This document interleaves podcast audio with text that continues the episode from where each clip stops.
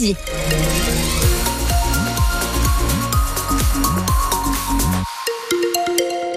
Euh, pour la météo aujourd'hui, c'est des nuages, des averses, euh, du vent avec des températures plutôt douces quand même pour la saison entre 11 et 13 degrés attendus à cet après-midi.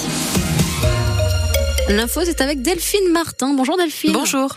Les agriculteurs de Lyon maintiennent la pression sur le gouvernement. Une cinquantaine de camions euh, sont en train d'arriver au centre-ville d'Auxerre. Un rassemblement est prévu à la mi-journée devant la DDT, la direction des territoires, avant un défilé au centre-ville. Les gages donnés hier par le Premier ministre Gabriel Attal lors d'une conférence de presse à quelques jours de l'ouverture du Salon de l'agriculture vont dans le bon sens, qu'il s'agisse de faciliter l'octroi de visas pour les saisonniers, d'abandonner l'indicateur sur la réduction des pesticides ou de renforcer les contrôle du dispositif Egalim. Mais Damien Braillotel, président de la FDSEA dans Lyon, estime qu'il faut des engagements encore plus clairs. Le plus important pour nous, c'est la construction du revenu. Quoi. Donc, euh, il y, a, à la fois sur les prix euh, où il y a besoin d'engagement. Ça veut dire qu'au niveau de l'Europe, il y a des mesures à prendre. Euh, donc, le, Premier ministre a annoncé qu'il allait euh, prendre un certain nombre de mesures pour éviter des importations, en tout cas, qui sont euh, des, distorsions de concurrence totale avec avec les normes qu'on nous demande, nous, euh, en France et, en Europe. Puis on a besoin aussi, on voit bien dans ce qu'il a annoncé euh, sur les prix, ils ont quand même compris qu'il fallait faire des contrôles. Et quand ils font euh, des contrôles, ils se rendent compte que près de 40% des GMS, c'est les grandes et moyennes surfaces. Fraude, quoi, très clairement. Comment voulez-vous que nous, on s'en sorte en produits français, mais il y a un tas de produits qui rentrent dans l'Union européenne et qui sont identifiés également comme étant soi-disant français. Il y a besoin de remettre de l'ordre dans tout ça et puis euh, que, que ça fasse remonter les prix de nos productions. Des propos recueillis par Thierry Boulan et donc ce rassemblement hein, des agriculteurs qui est prévu en, à la mi-journée vers 13h30 devant la direction des territoires à Auxerre. Des coupures d'électricité ce matin dans le département en raison du vent. Des arbres sont tombés sur les lignes électriques dans les secteurs de Charny, Cudo, Trény, Venouze ou encore Carré-les-Tombes. Les services d'Enedis sont mobilisés pour intervenir. Cet après-midi, des vents de près de 100 km par heure sont également attendus dans notre département. Comment améliorer l'accès aux médicaments pour les patients? Le gouvernement a annoncé hier un nouveau plan de lutte contre les pénuries, alors que 5000 signalements de rupture ou de risque de rupture ont été effectués euh, l'an dernier.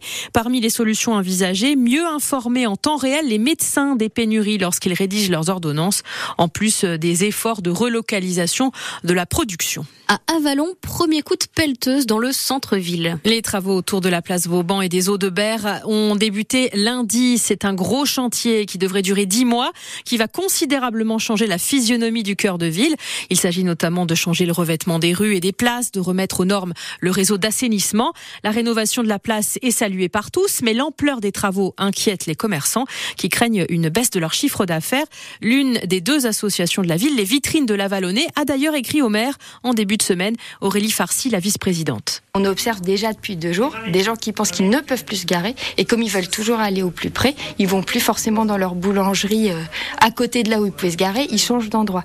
C'est vrai qu'il y a des commerçants, particulièrement ceux qui sont devant les travaux, qui ont une inquiétude pour leur chiffre d'affaires et ça peut se comprendre. Et ça, il n'y a jamais eu de réponse apportée par la mairie de savoir réellement si on a une baisse de chiffre d'affaires, qu'est-ce qu'on va faire en fait, comment on survit à tout ça ensemble pour pas que dans six mois il y ait euh, des magasins qui ferment et que la ville en pâtisse. La maire d'Avalon, Jamila Absaoui, dit comprendre l'inquiétude des commerçants, mais elle assure qu'il y a eu un gros travail de concertation, d'information et de préparation ces derniers mois.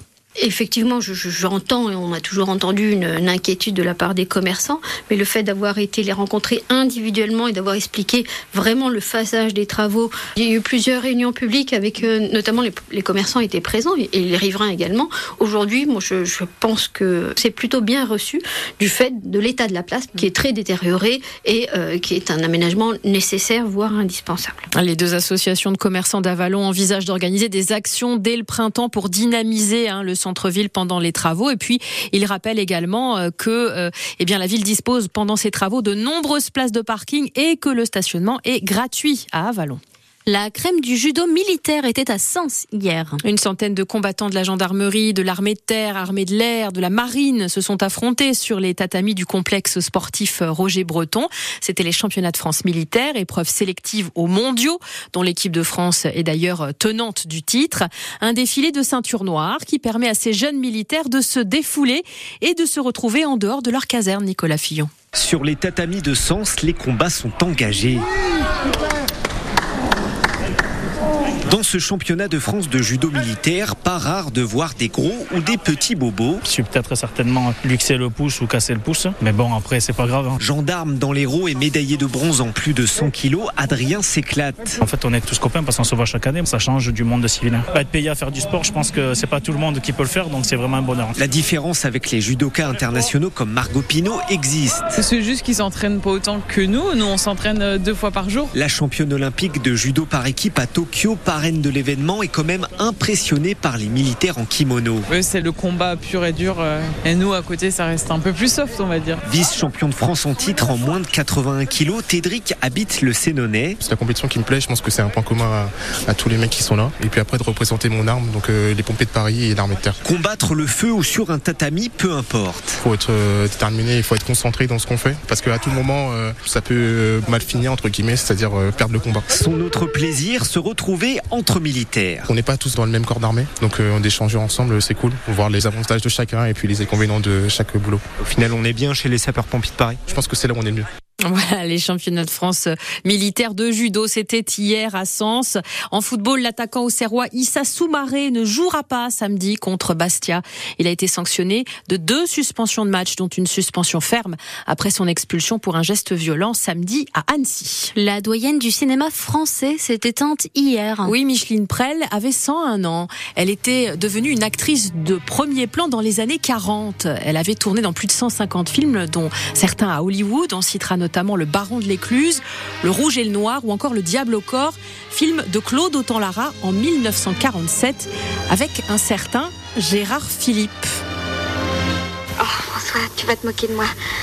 Oui, tu vas me dire encore que je suis une petite bourgeoise. Mais maintenant, je sais que Dieu a récompensé notre amour, que nous n'avons rien fait de mal. La comédienne avait des attaches familiales avec Lyon, figurez-vous. Jusqu'à l'adolescence, elle avait passé presque tous ses étés à Noyères-sur-Serein, où sa grand-mère maternelle habitait. Cette grand-mère qui s'appelait Julie et qui lui a d'ailleurs fait découvrir et aimer le cinéma quand elle était toute petite. Midi 7 sur France Bleu.